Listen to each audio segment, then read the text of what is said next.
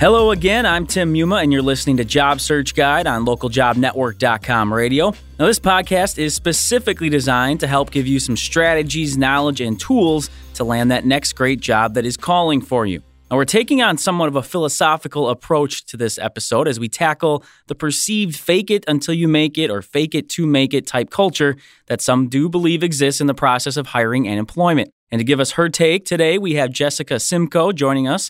Jessica is the founder of Conscious Career Intelligence, as well as the author of Why Can't I Be Me? Understanding and Rising Above the Fake It to Make It Work Culture. You can actually find that right now on the Kindle, and it will be released uh, more broadly in April of 2014. Thanks for coming on the show today, Jessica. Thank you for having me. It's really nice to be here. Well, it is a, a, fascinating idea, and I said it's a little philosophical, and we'll, of course, break it down as best we can here in the time we have. But first of all, if you could fill us in a little bit on your background to give listeners an idea of where you're coming from. Okay, I spent probably about 14 years working in HR, starting as an assistant, working my way up to the director level, managing all aspects of HR and hiring, recruiting, employee relations, leadership development, and all that good stuff. And then I left, when I left um, corporate America, probably two and a half years ago, I went out on my own to be a career coach. And through that whole process of my 14 years in HR and then being on the other side helping people find jobs is when I had this really enlightening experience as to why this whole process doesn't work. Mm-hmm. And that's what I find fascinating is that you were, you know, being in HR, of course, as you said, you were on the other side. You saw how things worked from, you know, the employer's point of view and, and what people were trying to do there. For yourself, if you could, how would you define or describe the whole idea of the fake it to make it culture? What do you take from that? Well, it's it's it's a culture where employees, even job seekers, job seekers and employees, are very aware, either consciously or unconsciously, that who they are isn't good enough. Hmm. They learn this through well, they they listen to career advice and all the things you should say and do, or you're at work and you're told, you know, how to think, or if you think this other way, it's not going to, you know, be favorable to you. So you start picking up on all these things that you need to say and do, and you start doing all those things because it's a, you feel it's the only way you can measure up. So you're constantly going through trying to be the employee that you think you're supposed to be in order to get ahead in your job search or in your career. When you talk about that, I mean, you mentioned being a career coach, so I, I would hope the irony isn't lost on you with that. How do you balance the idea of, oh, you're saying people are telling you what to do and that's a problem, and then you're, of course, trying to help people as well? Where's that balance for yourself? Well, I'm trying to help people get hired, but I'm taking it from my own experience. Mm-hmm. And that's, I guess, my years of a career coach kind of brought that all to light for me. When I started being a career coach and I was doing mock job interviews, people were giving me very honest answers to questions. Okay. And I was constantly stopping them saying, no, you can't say that. That that's not going to work. Here's why, and here's what you need to say instead. And I thought, oh my God, this is crazy, because I knew exactly what they had to say and that their answer wasn't going to work. They're definitely correct answers. Hmm. Okay. So this whole thing was very disturbing to me that I was telling people that their answer wasn't good enough. I like that perspective, and I, I, think listeners will appreciate moving forward what we're talking about with you giving, you know, sort of that detail of what you were seeing, what you were experiencing for yourself. Now, I've seen the mention uh, from from you, I believe, in regards to this whole game that it's dysfunctional, it's drama. I mean, what do you mean when you when you when you say that or when you hear that? I mean, how do you define why it's why there's drama or why these are games being played in your mind? It's actually kind of funny, and, and you can get a lot of funny perspective of that in the book. But as a job seeker, when you go into an interview, if you're prepared and you've you know done your homework, you kind of have an idea that you can't say certain things. Mm-hmm. For for example, like if your biggest weakness is that you procrastinate all the time, you can't say that. so you you have to you're going in prepared as you know all the things that you know you're supposed to say. But on the other side of the desk is these HR people or hiring managers, and they're doing the same thing. I've, I've sat with so many different hiring managers who, for whatever reason, they don't like the job or they're miserable, and they talk up the company and they say all these things about how the, how it works and all the policies and how great it is, and that's not true either. So it's like nothing being said is very is very real. Hmm. So the employee or the job seeker is saying all the things they know they're supposed to say, and the hiring managers are saying all the things they're supposed to say, and nothing really gets accomplished there. Why would you think that employers, you know, in, in your mind here, engage in this where maybe there's not as much honesty, or as you said, everything's laid out and they know exactly what needs to be said. I mean, from an employer's point of view, why is that beneficial, or do you not even understand that side of it? I mean, the reason it's like that is because for a job seeker, they have to say and do all the right things so they can get hired. From an employer's perspective, the hiring manager has to say all the right things so they can keep their job. Mm. You know, if you know if you consider that 80% of employees are disengaged, which has been a pretty that statistic has been pretty stable for many years now, you can pretty much believe that many of the people you'll meet are not exactly happy with their jobs. But it's not like as a hiring manager you could sit there and say, "Well, this company is all right." You know, it's just I mean, I don't get paid enough, and my manager just comes down on me. I mean, you can't say any of these things, so you have to say what you're supposed to say, and and because of all these expectations, it's just physically not possible to be honest. How would you say then all of this affects the job seeker or employees? And maybe it's in the long term versus, you know, of course, people get the job and maybe they're happy with that. But in the long term, uh, what are some of these effects that, again, could be impacting and really anyone across the board, as you've talked about? Well, as a job seeker, if you learn all the right things to say and do, and you do that and you do it well, you can get hired. And most, you know, career coaches or career advice teaches you those things. You know, here's the right answer, say this in this way, and say you're happy about these things that happen, you know, all the different things that you need to put forward. But what happens is once you do that and then you get hired, you start this job. Maybe in the interview you said you work all sorts of long, crazy hours, you're very dedicated, but then you come into work and you're working 759 to 501. And you're doing that for, you know, a good month or two. And maybe you said you're really outgoing, but you're actually really quiet. And maybe you said you'll help out in any area that needs help, but yet you don't. So hmm. now there's a disconnect sure. between you and your manager. The manager's thinking, where's the person from the interview? and and oftentimes the job seeker is thinking, well, this manager said this company was really good at, you know, doing all sorts of social activities or buying lunch for employees or doing all sorts of things that value their employees, and the company's not doing that either. So the disconnect goes both ways. Interesting. Well, again, I appreciate your insight with this, and of course, having that perspective from first on the, the, HR side, and now what you've been trying to do with helping out individuals. I think it does balance it quite a bit with what you're talking about. And of course, we're touching on this idea of being able to be yourself, really, and, and might come down to, especially in that interview when you're finally selling yourself to that individual can that happen? Can you really be yourself? Do you feel that that at this point in the culture that you're talking about, it's impossible to really be yourself if you want that job? Well, you can. There's, you know, like I said, 80% of employees are disengaged. It kind of goes along with the same statistic that 80% of employees are not in, you know, what they consider A players. There's 20% of the top performers mm-hmm. in any given company. So if you're one of them, then you could probably go in and be yourself and, you know, get hired and start work and get promoted and all that good stuff. But for the rest of us, it doesn't work that way. And while I would never condone that or say you need to lie in your job interview, the truth is you actually have to if you want to get hired. If you're not a person that fits into these correct answers that you need to be saying, then you're going to have to say them anyway. And I hate to, you know, sometimes people misunderstand and think that's what I'm promoting. I'm not promoting that. I'm actually trying to help people rise above that. But the truth is, that's how it is right now. Mm-hmm. For the people that are looking for that job, I mean, do you feel that for the most part, maybe individuals that come to you, they have an understanding like, look, this is what I have to do to get the job, and that's and that sort of precipitates the continuation of this cycle. I mean, you obviously talk about the employer side; they have certain things they want to see, and then as a job seeker, to your point, they want that job. Do you see that as being just a common occurrence for people that you're working with? Well, the people that uh, that come to me typically have been looking for a while or okay. interviewing for a while and not getting hired. So a lot of them either they just didn't think they needed to learn anything about job interviews or figure, you know, you know, I'll just go in and be myself, which seems to be the case for for many people, not all.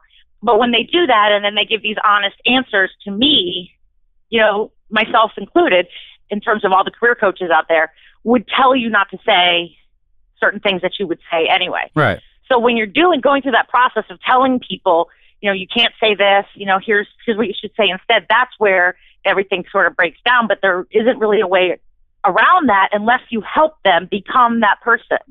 So I kind of tell people, you know, if this is what you're this is what you have to say, then this is really the person you have to be. Hmm. And so I kind of help people close that gap between, you know, if, if you're going to have to say these things, you're going to have to be that person at work. So, in terms of strategies or tips, you know, maybe an individual comes in and they are more introverted, but they really want this job where that extroversion and that collaboration is really important. What would be, and I know we're putting in a very small vacuum, and and you can talk a little bit about how it is a long term commitment to this philosophy, really. But what would you tell that individual who really wants that job? And I mean, do they try to ignore that that aspect? Do they? I mean, you don't want them to lie once again because they don't want to get in a position that that doesn't fit for them. I mean, what would be sort of that general strategy for anything where maybe a, a position doesn't quite fit, but they really want it for some reason? Well, the position doesn't fit. Truly doesn't fit. Like if you really need to be like an outgoing salesperson and you're very, very quiet, then I would tell that person that's not the job for you. Mm-hmm. But there's a lot of other things, like when I'll ask someone a question, and such as, give me an example of a time that you offered up all these great suggestions to your supervisor and what happened with that. Well, I've come across a lot of people who have never done that. Hmm. Like, well, I just kind of do my job. You know, I don't really say, I don't give ideas, or the company doesn't look doesn't ask for them, or whatever the case is, they don't do it. So if that job is like, you know, they're looking for someone who's innovative, then that's why that question is asked. You know, you need to say that you're innovative, give examples and mounds of evidence of how you innovate. In those cases, when people just don't have the examples, you know, we search through their background, go back as far as you can, or even in extracurricular activities. I tend to, at that point, just give them an idea. This is what type of answer employers are seeking. You know, you just say something like this Right. and kind of leave them with that instead of saying just make something up. But chances are they probably will because that's, you know, been my experience, even my own personal experience because I lived that life myself. Mm-hmm. But the whole purpose of what I do is just try to help them, you know, become that person in terms of uh, unraveling why is it that you don't give up good ideas or why are you afraid to offer them or what is it about, you know, just looking into yourself and questioning your own thoughts so that when you get into a work situation or get a new job, you are doing those things and you're comfortable doing those things. The question that popped in my mind was, you know, you spent all these years in HR and being on that side of the table, so to speak. Why the change exactly? Why did you feel it's important to help? It really, as I put it, stand up for the job seekers because you're talking about being able to be yourself and breaking down this culture. Why that shift for yourself? Why did you feel it was important? Well, when I was in HR, I was sort of oblivious to the whole thing. You know, it's like I know what we're looking for, and you come in and you don't say those things, you're gone. But like I said, when I was a career coach, it was different, and it sort of unraveled my own life and why I was not happy at work and why I left corporate America. And through this whole process of discovery, I realized I was one of those people. I was one of the people who was faking it to make it at work, and I was a director, the director of HR, and I'm saying all the right things and doing you know, what I'm supposed to do, despite the fact that I think differently or I feel differently about what it is that I'm saying and doing. And and that just completely opened up a whole new world for me. And I just want to get that message out there that this this is the life, you know, that I live. It's not a good life. The more you practice the saying and doing the right things just so you can get ahead, whether you're aware of it or not, is chipping away your self esteem all the time. Just aware you know, what it is that you're thinking is not good enough to say or do. So it, it really, it just opened up the, the whole problem for most people because, you know, being in HR, I've talked to so many different employees who have those same issues. You know, and we're always like coaching them, like, we can't say that or don't do that or we'll tell him this. It's like you can't be yourself. So the problem comes down to people don't feel accepted at work and spend their days just trying to measure up. So is that where the the terms that you brought up, uh, like inadequacy, incompetence, insecurity? That I mean, that's where that all sort of derives from. Then, Right. I mean, people may not be consciously thinking it. I wasn't Right. consciously thinking it. There were a lot of different times at work where I would go into a meeting and I would say something, you know, and I knew that I was saying it because it was what I was supposed to say. And I didn't like how it made me feel. And, and I wasn't ever thinking at the time, they're not accepting me as I am. It just made me feel bad. I wasn't consciously aware of what this whole process was doing, all the different times that I had to say and do all these things that just weren't true for me. So it just made it in that process, you know, years go on and you keep doing that, you get to a point in your life where you're feeling pretty insecure and inadequate, comparing yourself to others, doing what they're doing. You know, these are the people that you look at the people at the top 20% and you try to copy them. I mean, that's just not a life. It just leads to a very miserable existence and it doesn't get better. Similar to that point and in that vein, you say, you know, you'll have people come in and, um, you know, looking for your guidance, of course, and maybe they have been looking for a while. And I would wonder if someone is in a truly desperate situation where they really need a job, you know, they have a family, they've been unemployed for six, nine months. What would be your advice to them? I mean, at that point, isn't it just important to get a job, even if it's a bad fit, and then be looking elsewhere? Or what would be your suggestion based on your experience? Well, no one would ever say this, but the truth is that person would have to go in and lie. And I like, I feel like I always have to, you know, make it clear that that is not what I recommend and it's not the best thing to do. But if you have, I mean, you have to get money. You have to pay your bills. You have to feed your family. You cannot go into a job interview and say, I'm very disorganized. I procrastinate all the time. Do you, and you know, if you're asked the question, do you ever gossip or complain with your coworkers? Can you say, well, yeah, I've done that. I, I kind of, you know, get into these little sessions with my coworkers and we talk about policies and procedures and we, we bash. I mean, you can never say those things. Yeah. So it's like, what is it that you're going to tell them? It's like, okay, well, just go ahead and just tell them that you gossip and go ahead and tell them that you procrastinate. You can't tell them to say those things. So I try to, you know, work with these people and, and I tell them, you know, once again, I give them answers that these are the type of answers they're looking for. And then I work with them in terms of unraveling how they think, what they, you know, all the things that lead to their actions and helping them close that gap in the long term so that when they get the job, they're not, they don't immediately become disengaged, disconnected, and end up miserable there. For the individuals that are, you know, heeding some of this advice and maybe trying to incorporate that philosophical change, is it going to work if on the employer side things are sort of remain as they have been? Yes, it actually can work. The the solution that I found that I discovered just through my own journey of figuring out what my own issues were at work I realized that you can rise above that and be one of those 20% and not have to do that. It's not, most people think they have this career and then they have this life and then they're separate. But most people, if they're faking it at work and feel inadequate or insecure, they're going to, if they really look closely at other areas of their life, those same problems show up there too. Hmm. So I help people try to overcome all these types of things, which really fixes everything in their life by unraveling their belief system, learning how to question their own thoughts, not jumping at every thought that pops in their head and reacting to it, just giving them a whole way to think differently about all the different things that are coming at them in any given day. Like if a, you're just a work example, if your boss comes in and says, where is that assignment? It was due this morning. Many people feel shame. You know, they, they immediately scramble for excuses or they feel like they're in trouble. And, and the healthy response to that is to not take that personally. And if you didn't do it, she'll say, Oh my gosh, you know, I forgot. I'm really sorry. But most people can't do that. They'll scramble to cover that up in some way or blame it on someone else and look for all these different ways to take it off themselves. Those are the things that need to be looked at. So you don't have to live like that anymore. Once you get to a point where you take like all the different things that cause you to do that are caused by fear. So if you take all those fears away, then you can be who you authentically are, not covered up by all the fear that makes you act in these other ways. And then you will rise to the top and be one of those top 20%. Well, Jessica, it is very uh, an interesting philosophy, as I said, and, and apparently, I mean, of course, it's going to be a challenge for a lot of individuals out there, as you've talked about, just because of the culture that's involved. And as you talk about, it's a it's more of a long term process as opposed to going into the next job interview you have and, and being yourself, as you mentioned.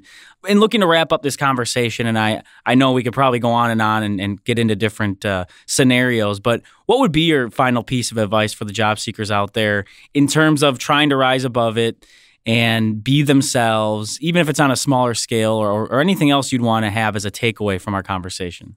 Well, my biggest piece of advice is that faking it doesn't work. It may get you hired, it may get you promoted, but it, it will make you miserable. And it, the longer it goes on, the more miserable that you will get. And I want people to understand that they aren't alone. If you, if you feel like, you know, everybody has what it takes, I don't, everybody gets jobs, I don't, you know, everybody feels that way. Most people feel that way. I would say everybody but it is critical to understand that being one of the A players, the top 20% is the place that you need to be if you really want to have a happy and fulfilling career. And if you have to say things that aren't true of you, if you have to do things that you don't really want to do, that's your clue that something's not right and needs attention. And while you can get hired by faking it, if you really want to be happy and a fulfilling life, this isn't the way to do it. So just understand that personal development is key and that working at yourself will fix so many other areas in your life as well. And just changing how you think by learning how to question your thoughts is the best thing that you could ever do for yourself. Well, that definitely sounds like a nice wrap up of uh, what our discussion was today. So we will look to close out this latest edition of Job Search Guide here on LJN Radio. We have been speaking with Jessica Simcoe, founder of Conscious Career Intelligence, as well as the author of the book Why Can't I Be Me? Understanding and Rising Above the Fake It to Make It Work Culture. Again, you can find that already on the Kindle and coming out in April 2014. You'll find it places like Amazon as well as a paperback version. Well, it's on Amazon.com right now in the Kindle version. Okay, gotcha. You can pre-order. You can pre-order the hard copy on Amazon.com right now, but they won't be sent out until April 8th. Okay, there you go. There are your details. Jessica, thanks again for coming on, sharing your perspective with us. Again, I think it's a fascinating idea, and I'll definitely keep an eye on uh, any of these cultural shifts that might be happening. So thanks for coming on. Okay, thank you. And of course, we always want to hear from you, the listeners, as well. If you have any ideas for shows, just send us an email to ljnradio at localjobnetwork.com. Again, for any comments or suggestions, really for any of our podcasts on LJN Radio. Once again, I'm your host, Tim Muma. Take care, everybody.